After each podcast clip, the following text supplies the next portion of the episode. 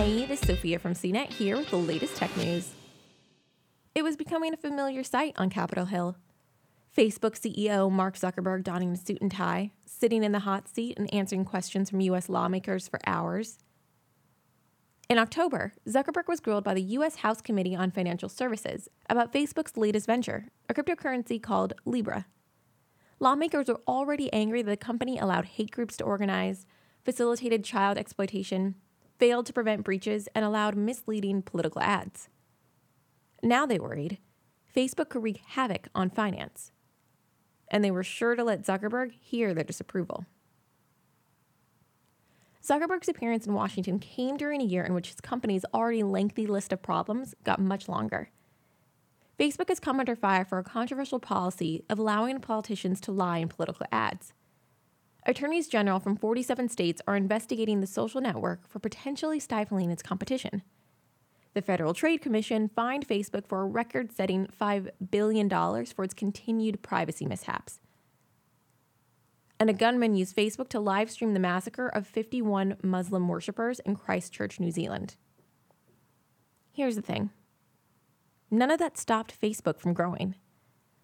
About 2.8 billion people use Facebook or its Messenger, Instagram, and WhatsApp services every month up nearly 8% from the 2.6 billion who used at least one of those services a year ago. Even as criticism climbs, Facebook is positioning itself to become even more powerful. It released a new dating feature in the United States, expanded its line of video chat services, and began testing a news service and doubled down on virtual reality.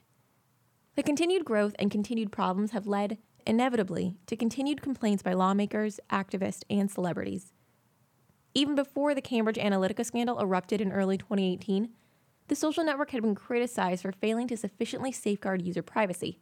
As the problems piled up, public calls to check Facebook grew. Facebook wants the public and regulators to believe it's turning over a new leaf. Over the past year, the social network started rolling out a long awaited privacy tool that lets users see a summary of the apps and websites that send Facebook information about their activity off Facebook activity, which took more than a year to launch, has limitations. It lets users disconnect their Facebook accounts from third party sharing, but not delete the information that's been collected. In response to discriminatory ad targeting, Facebook said advertisers running housing employment and credit card ads will no longer be able to target users based on age, gender, or their zip code. It's been working to encrypt traffic on Facebook Messenger and Instagram messages so they can't be viewed by anyone other than the sender and the recipient.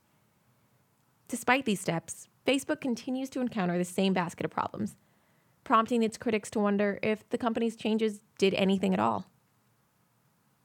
Facebook rejected calls to pull down an altered video of House Speaker Nancy Pelosi that made it seem like she was slurring her words.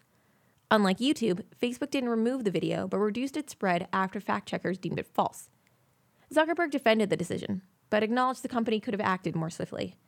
Facebook was put on the defensive once again, following outcry about its decision not to fact check ads from politicians.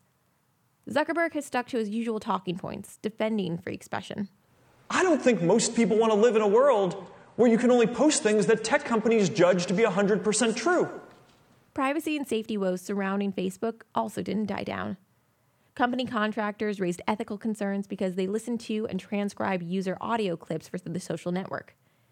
Facebook did inform users that third parties might review their audio and ended the practice.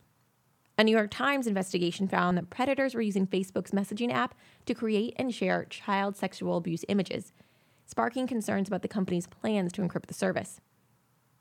As Facebook's problems continue to pile up, lawmakers and regulators are looking for ways to rein in the company's power. U.S. presidential candidate Elizabeth Warren, Facebook co founder Chris Hughes, and others have called for the government to pry Instagram and WhatsApp from the social media giant. What this is about is about competition. It's about all those little businesses and startup businesses and entrepreneurs and who are at an enormous competitive disadvantage. The Federal Trade Commission is investigating whether Facebook purchased its rivals to impede competition. Facebook has pushed back against the idea, arguing that breaking up the company wouldn't solve its problems.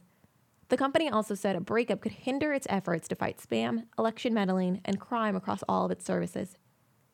U.S. lawmakers have also proposed a new federal privacy legislation aimed at giving consumers more control over their data.